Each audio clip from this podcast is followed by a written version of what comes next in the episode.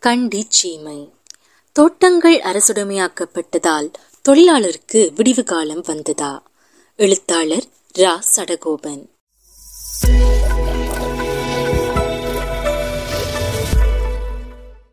பிரித்தானிய ஏகாதிபத்தியத்திடமிருந்து இலங்கை சுதந்திரம் அடைந்த உடனேயே கடைசி பிரிட்டிஷ் பிரஜையையும் இலங்கையில் இருந்து விரட்டிவிட வேண்டும் என்ற துடிப்பு பேரினவாதிகளிடமிருந்து ஒவ்வொன்றாக வரத் தொடங்கிவிட்டன.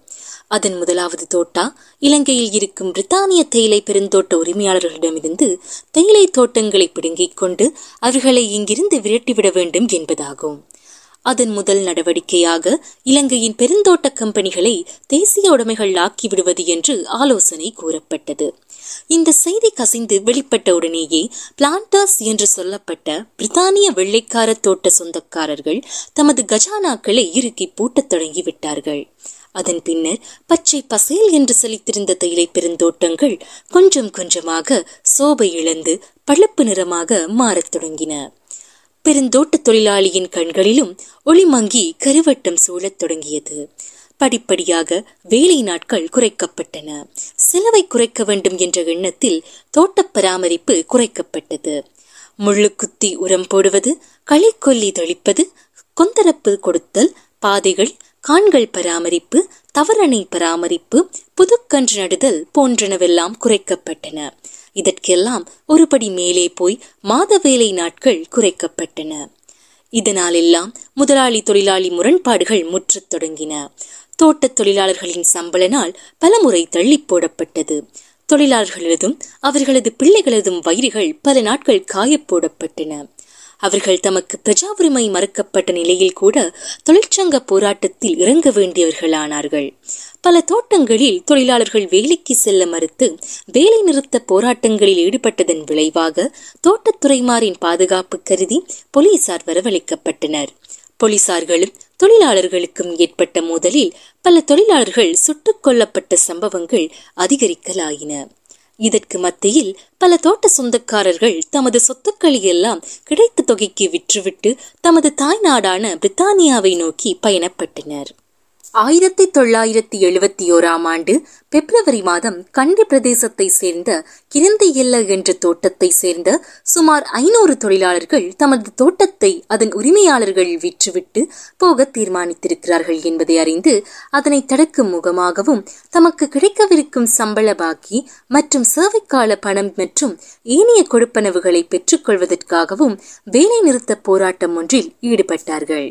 ஆயிரத்தி தொள்ளாயிரத்தி எழுபத்தி ஒன்று அதே மாதம் பத்தொன்பதாம் தேதியன்று கண்டி தொடர்ந்தலாவ தோட்டத்தை சேர்ந்த சகல தொழிலாளர்களும் தமது ஜனவரி மாத சம்பள பணத்தை உடனடியாக கொடுப்பனவு செய்யும்படி கேட்டு வேலை நிறுத்த போராட்டத்தில் ஈடுபட்டார்கள்.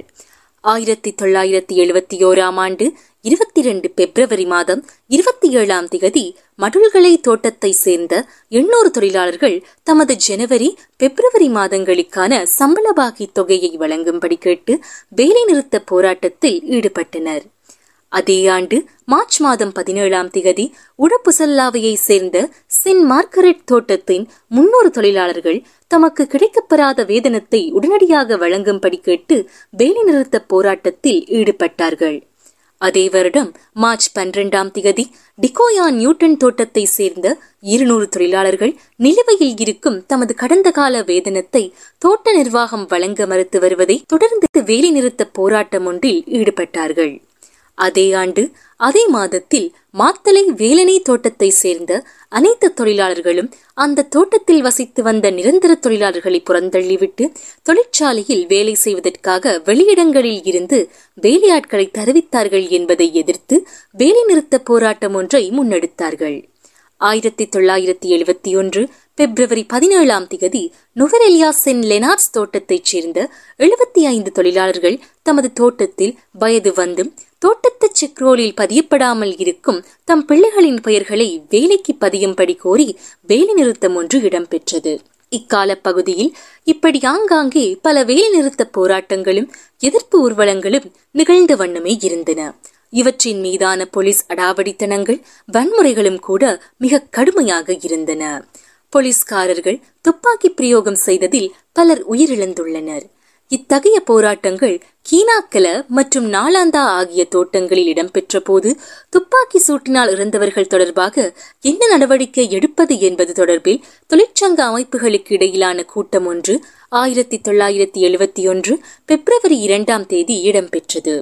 இக்கூட்டத்தில் இலங்கை தொழிலாளர் காங்கிரஸ் லங்கா தோட்ட தொழிலாளர் யூனியன் மலையக மக்கள் தொழிலாளர் யூனியன் லங்கா மக்கள் தொழிலாளர் யூனியன் ஜனநாயக தொழிலாளர் காங்கிரஸ் தேசிய தோட்ட தொழிலாளர் யூனியன் ஆகிய தொழிலாளர்கள் கலந்து கொண்டு கருத்து தெரிவித்தன.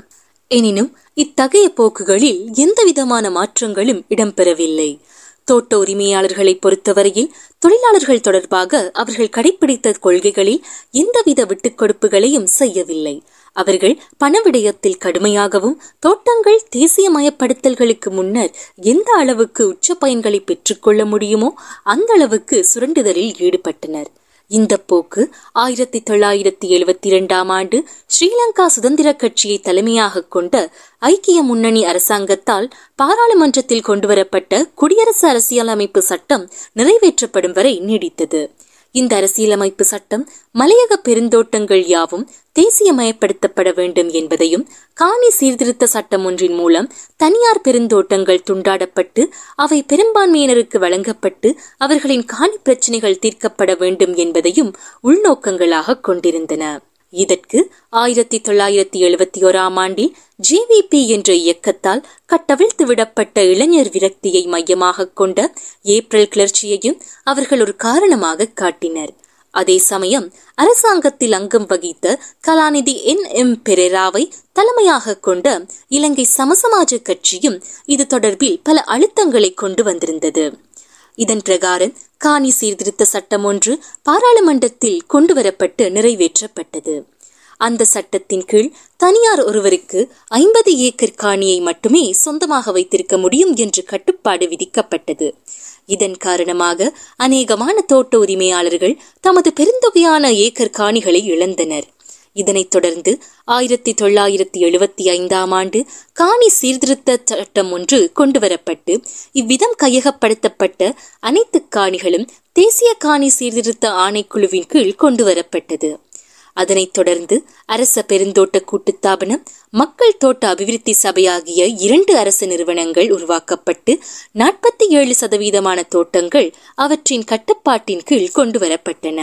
தனியார் உடைமையில் இருந்த தோட்டங்கள் யாவும் அரசுடைமையாக்கப்பட்டதுடன் இனிமேல் தமக்கு விடிவு காலம் வந்துவிடும் என்று அப்பாவி தோட்டத் தொழிலாளர்களும் அவர்களுடைய தொழிற்சங்க தலைமைகளும் கூட கனவு கண்டனர். ஆனால் வழக்கம் போலவே இந்த தடவையும் கூட அவர்களது கனவு பலிக்கவில்லை. மீண்டும் வெந்த புண்ணில் வேல் பாய்ச்சிய நிலைமையே ஏற்பட்டது. வழக்கம் போலவே சம்பளம் வழங்கப்பட முடியாத நிலைமையும் அவர்களுக்கு ஏற்கனவே வழங்கப்பட்டு வந்த பல்வேறு வசதிகளும் துண்டிக்கப்பட்டன. ரேஷன் பொருட்களாக வழங்கப்பட்ட உணவுப் பொருட்கள் தானியங்கள் வழங்குவது நிறுத்தப்பட்டது. தாராளமாக கிடைத்த கோதுமை மாவுக்கு கூட ஒரு வாரத்திற்கு ஒரு கிலோ மட்டுமே என்ற கட்டுப்பாடு விதிக்கப்பட்டது. மரவள்ளி கிழங்கும் வற்றாழை கிழங்கும் அவித்து சாப்பிட வேண்டிய ஒரு இருண்ட யுகம் மலையக மக்களை மாத்திரமல்ல முழு இலங்கையையுமே தம் இரும்புக் கரங்களால் இறுக்கி பிடித்தது. தொடரும்.